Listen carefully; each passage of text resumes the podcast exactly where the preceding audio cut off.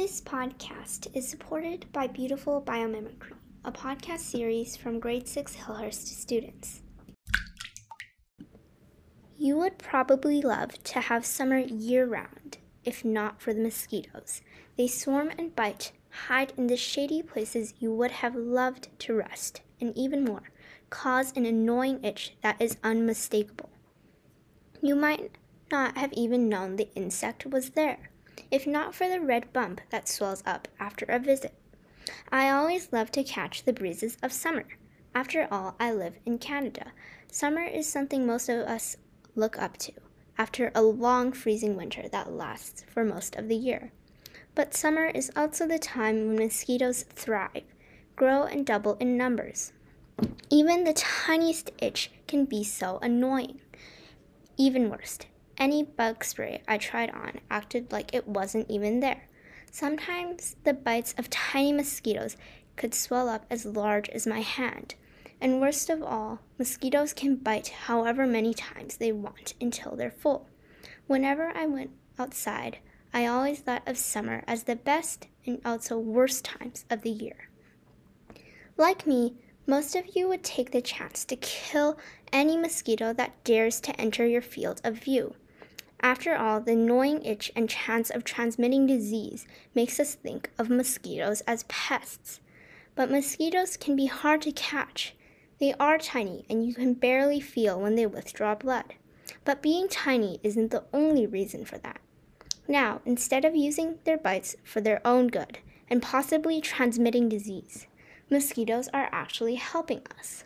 By studying the structure of the mosquito proboscis, the mosquito's mouth, scientists have created a new needle, a microneedle, for delivering drugs and other vaccines into the body. Now, what is commonly thought of as a useless pest has actually found its way to help us as humans I'm your host, Nicole, and this is Painless Needles, Gifted by a Pest, a podcast from the Beautiful Biomimicry podcast series from grade 6 Hillhurst students. New Choco Almond now with chocolate like never before. Naturals, taste the original.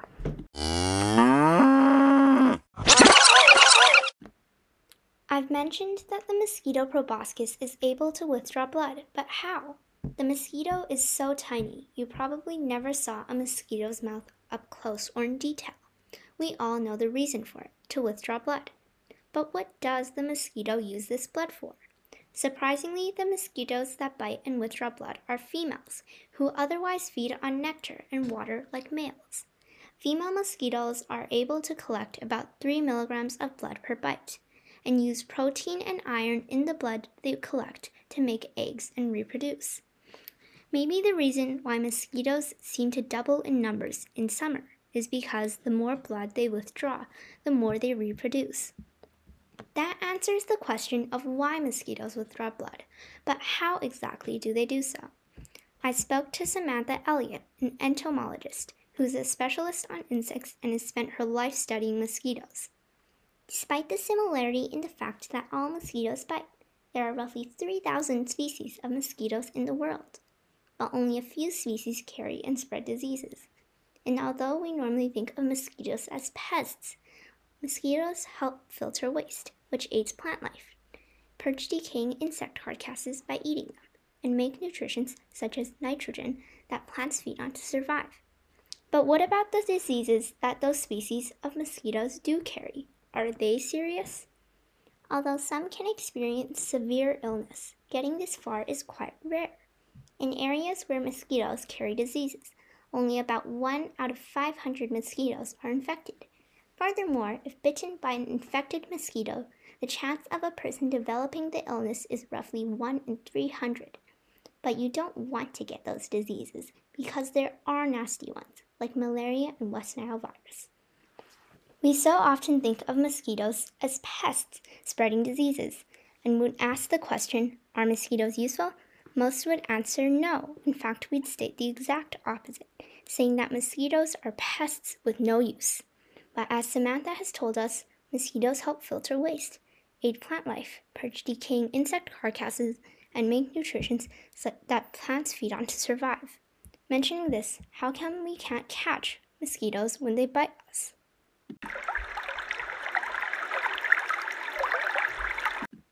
Diving into this question, I discovered it had to do with the structure of the mosquito proboscis, and I decided to ask Samantha more about this topic.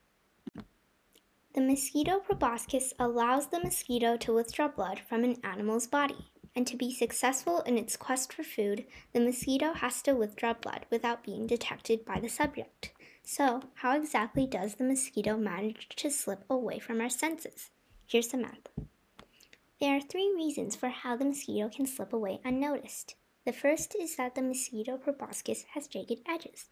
The highly serrated proboscis touches the nerves of the skin at fewer points than a relatively smooth surface like a needle, translating to much less pain.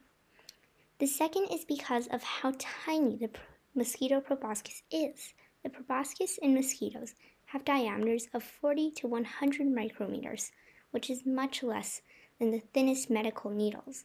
One micrometer, also known as a micron, is equal to one billionth of a meter. In other words, one millimeter is equivalent to 1,000 micrometers. That said, the human hair strand is generally between 17 and 180 micrometers, so the mosquito proboscis is generally as wide as a hair strand. The third reason has to do with how the mosquito lands on us. A mosquito typically weighs around 5 milligrams, equivalent to 0.005 grams. Put that in contrast, a small feather is roughly the same weight as half a small mosquito. Adding to that, when a mosquito lands on you, it balances on the tips of its legs, called the tarsus, which helps the mosquito stand and walk on water. By balancing on the tarsus, the mosquito only touches at six points, plus the mosquito proboscis, which is helpful to ensure a mosquito is able to withdraw blood and survive to live another day.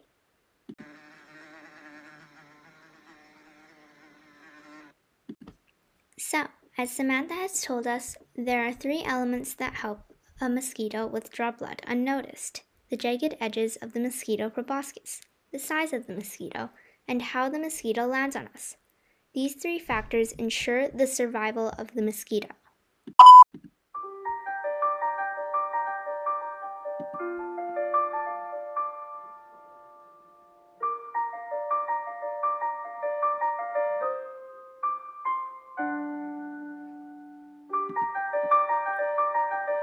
Has nine lives, and none of them should be spent in a shelter.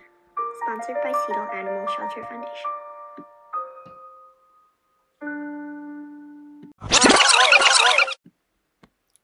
The mosquito's unique ability to withdraw blood unnoticed is what has inspired scientists to create the microneedle, used for injecting vaccines and drugs and for withdrawing blood samples. Here's Emma Payne, a researcher from the Ohio State University and a medical scientist.